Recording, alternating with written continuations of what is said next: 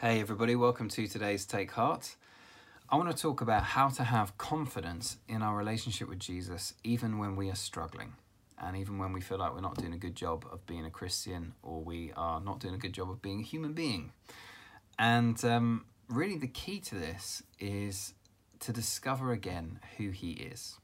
And when we really know Him as as He is, as He's shown to us in the Bible, as He truly is, when we see Him for for, for who he truly is, the natural overflow of that is that we're at peace around him and we're confident in his presence. Not because we're doing great, but just because we know how good he is.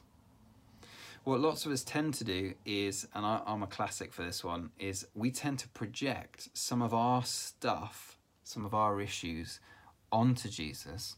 And because we function in relationships in a particular way, we can assume that he does the same thing we do. So, because many of us find it hard to forgive, we're quite reluctant um, to forgive. I know I am. We can think that Jesus is reluctant to forgive. Because we're willing to help people out to a point, um, and there's a very much a limit on how much we'll help and serve and prefer people, we can think Jesus is like that. So he'll serve, but he has his limits, and oftentimes we feel like we've gone past those limits. And here's a big one because we tend to be, as a society, attracted to people who it's like they've they've got their lives sorted it seems like anyway. They're they're very wealthy or they're beautiful or you know they're successful they're famous. We can we can tend to be drawn to people like that. People have already got millions of followers on instagram. And uh, in the same way we can be repulsed by people who have made terrible life choices and they're, they're in a mess and it's of their own making or we you know certain things we just find like oh disgusting. We we pushed away from certain types of people. Because we as a society function like that we do it as a culture and we do it as individuals. We think jesus is like that too. That he's drawn to people who've got it all together but if somebody's struggling then he's not interested. He's disappointed. He despises them and really, the only antidote to, to projecting, I think, our mess onto Him is to read what the Bible tells us about Him. And when we do that, it becomes really obvious that He's not like that at all. So, one of my favorite moments in Jesus' ministry is right at the start in Luke chapter 4, he stands up in a synagogue and he's, he reads from the prophet Isaiah. And really, this is the firing gun going off on his ministry. It's like him announcing what his manifesto is. This is what I'm going to do, this is what I'm here for. And he says this um, Luke chapter 4, verse 17 The Spirit of the Lord is on me, because he has anointed me to proclaim good news to the poor. He has sent me to proclaim freedom for the prisoners and recovery of sight for the blind to set the oppressed free, to proclaim the year of the Lord's favour. That's what he's here to do. And just look at the goodness of those things good news to the poor, freedom for prisoners, sight for the blind, setting free of the oppressed, proclaiming the Lord's favour, which is just basically the grace of God for everybody, announcing that that is what's happening. Think of the goodness of that. That's his mission. But you know what hit me just between the eyes the other day. I'd never really thought about this. It's not just that that's his mission. It's not just that that's what he's here to do. It's that that's what he longs to do. That's what he wants to do. That isn't just his mission, it's his desire.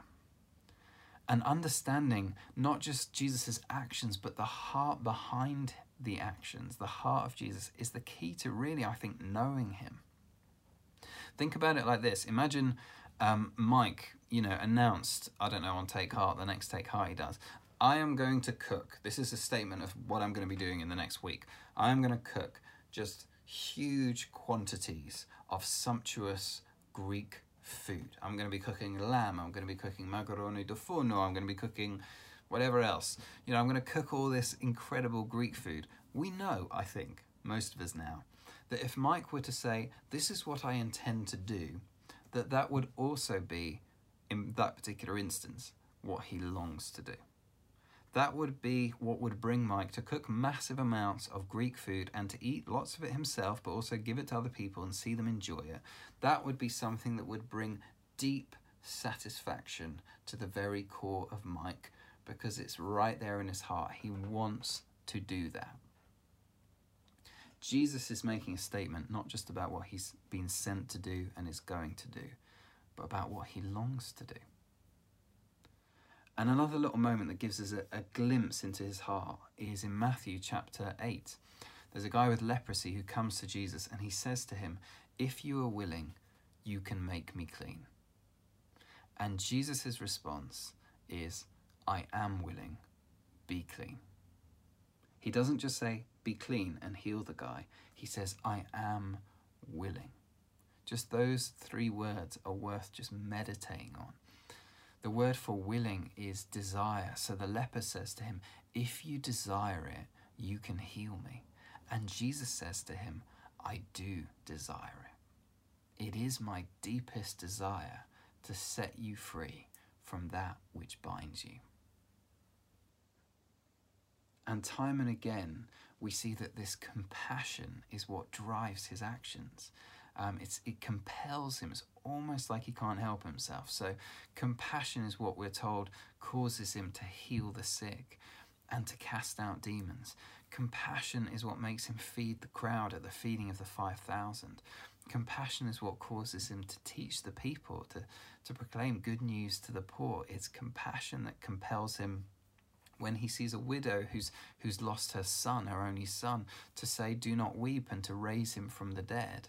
And when Jesus weeps, and he's only recorded as crying twice in the Gospels, both times it's not for himself that he's crying, it's for others. It's his heart is broken for other people's suffering. So it's the tomb of Lazarus where he sees Mary, Martha, and, and the rest of the funeral.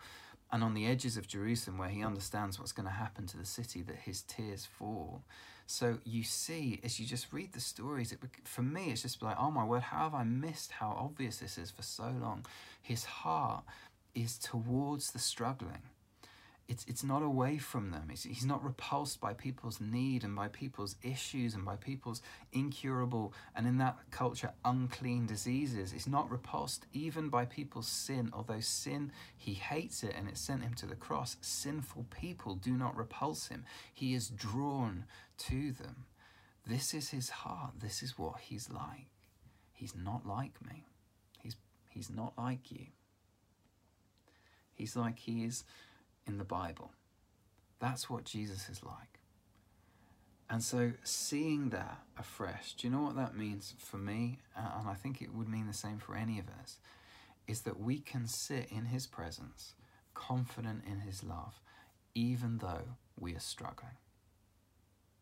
You know, the, the more we struggle, the more confident in a bizarre way we can be that we're okay in his presence. We, we're told in the scripture that this is the name his enemies gave him. They called him the friend of sinners, as if that was an insult.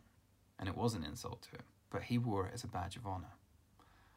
I don't, my, my, my qualification for being in his presence is do I fit that description?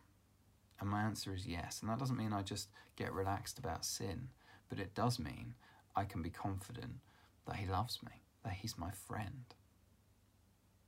We don't need to get our lives together, get it sorted, and then come to Him. We come to Him just as we are, and especially we come to Him just as we are when we're struggling and we're finding things hard and we are low functioning and we're losing our temper and we're getting stressed with everybody and we're really not being very good Christian in our understanding of whatever that means at all. That's when we come just as we are to the friend of sinners and to the one who has compassion on the broken and we can be at peace in His presence. Here's the other thing that I'll finish with it's a joy to Him to help us. It's a total joy. That's how good He is. Think about it like imagine you saw people on TV who, who, were, who were starving and you were so moved by what they were going through that you sold everything you had and you got on a plane and you flew to the location and you bought aid and you had it delivered there, food aid and and then when you turned up with all the help and all the aid, they were they were suspicious of you, and they didn't come close initially. And then imagine one of them in their desperation came and they asked you for help. What would ignite in you in that moment had you gone through all of that to help them? Joy, probably.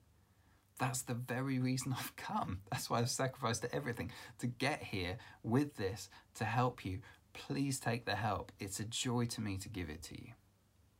That's, that's what ignites in Jesus. We're told when a single sinner repents, there is a party in heaven. There's joy. Oh my word, you've finally come for the help that I so long to give you. When we come to Him weak, broken, with tears, ashamed, just when we just come desperate, knowing we need help and knowing we have nothing to offer, we receive His, His blessing and it's a joy to us. But astonishingly, it's an even greater joy to Him to help us. If you're struggling, Jesus is understanding and he's the only person I think we can we can be around to this extent where we can have total confidence in his love. God bless you.